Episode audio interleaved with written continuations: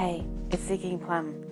So I've been wrestling a lot with shoulds and oughts and the inconsistencies of my thoughts, actions, and words. But as you may have guessed, it's not always that simple. Or maybe I should say, not that straightforward. So I want to read you a segment from Alan Lightman's The Accidental Universe. This is from the Lawful Universe essay.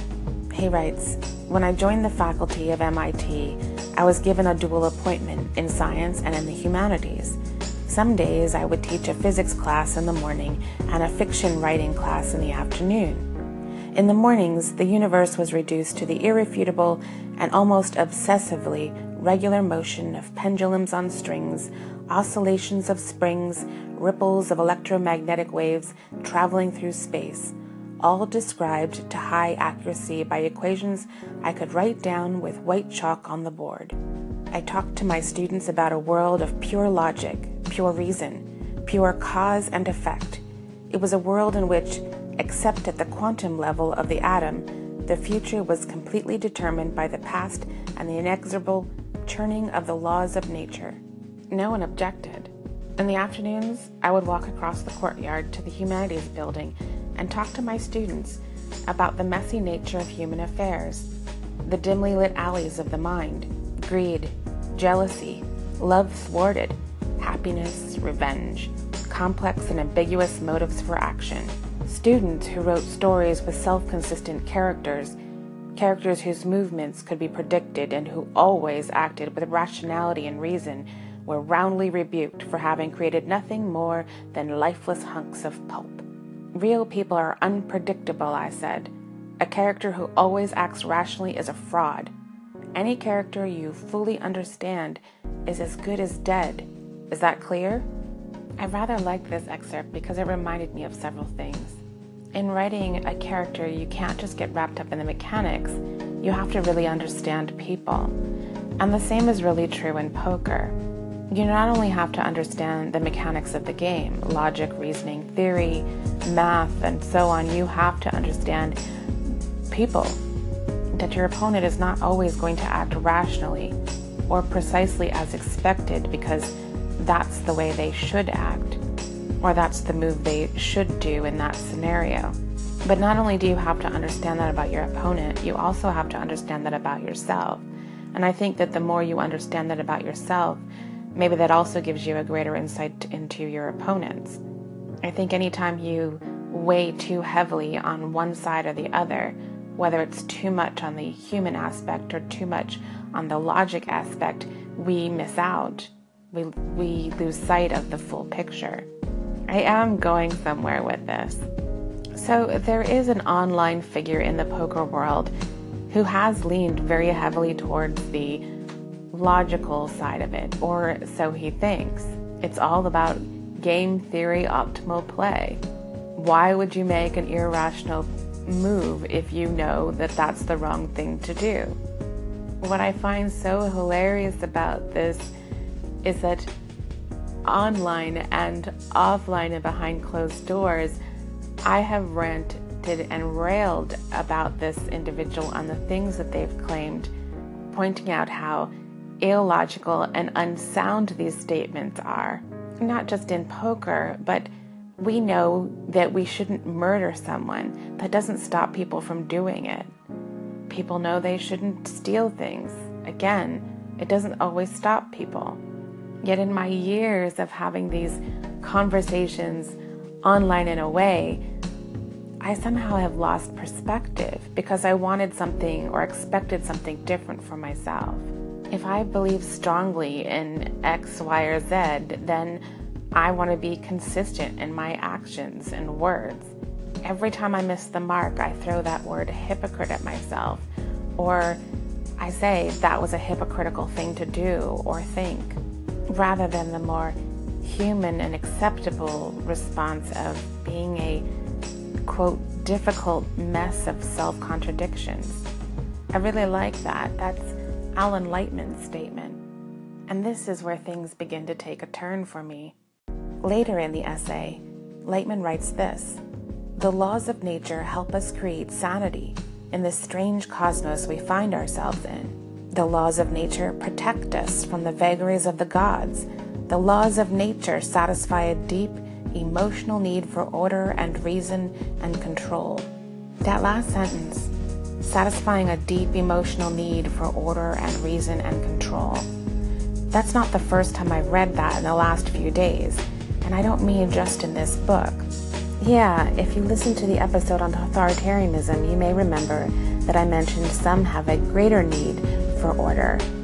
But I've also read a few articles lately that talked about this emotional need that we have for order, for categorizing and labeling things. Quite frankly, I think that would explain my hypersensitivity to my inconsistencies. Every bit of news seems to reinforce this lack of order and my personal helplessness or sense of helplessness. Lightman then goes on to talk about how we also have this human nature ingrained desire for the strange and surprising. He writes, placed alongside an equal desire for the familiar, the orderly, the rational, we have yet another example of the yin yang of Chinese philosophy. Literally, shadow and light, seemingly contrary forces that complement each other and underlie all existence in the natural world. Hot and cold, low and high, water and fire, order and disorder, rational and irrational. I've spent so much time trying to create order that I have forgotten or put aside time to wonder, to daydream, to see beauty. Every so many months, I will rent a car to run errands and, and quite honestly, just to drive because I love driving. And although I was feeling really lousy, I think it's just what the doctor ordered. I picked the car up yesterday afternoon and did errands yesterday, some more errands today, but after today's, I decided just to go driving. Honestly, I don't know where I went, I just drove. But there finally came a point when traffic opened up and I could just enjoy the curves of the road. There was no one in front of me, and the sun began to break through the clouds. The sky was still really dark, but to see the sunlight shining off of trees and even the Canadian flag, it created such beautiful imagery. The open road, beautiful imagery, interesting cloud patterns. Yeah, it opened up something that I had been missing. I suppose it swung that pendulum back to maybe a more even plumb line I want to carry some of those mental images with me going forward. But something else I picked up were some thoughts about hypocrisy. In overanalyzing my shoulds, oughts, words, actions, and deeds, I started thinking about the word hypocrisy. Well, hypocrisy in general. And it took me down two very different paths. The first is more simple, straightforward, and applicable. I think I need to switch up my language and stop using the word hypocrite and hypocritical when I'm speaking to myself. I am not a hypocrite. I am just a difficult mess of self contradictions. I embrace flaws and imperfections as beautiful. Is this not just another perception of the same? I think so. So that's what I'm going to do. I'm going to change the words I use with myself. And maybe, just maybe, that will also mean that I change how I think about others as well. Now, the other path I wandered down.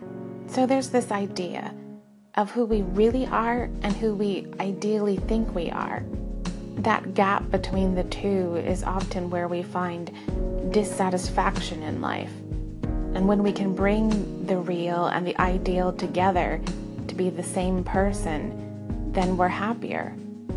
Well, I was wondering is hypocrisy a sign or a symptom of that gap? The words we say being our ideal self, but our actions being who we really are? And if that's the case, then how do we bring the two selves together to eliminate the gap? Or at the very least, narrow it? I'm not an expert, but I'd hazard to guess that it starts with self awareness and being extremely honest with ourselves. I'm not sure if this is 100% true either, but I'd also hazard to say that none of us is without hypocrisy in some area of our lives, because I don't know that it's even possible to be without hypocrisy. Then again, maybe I'm wrong, but maybe that's a topic for another day.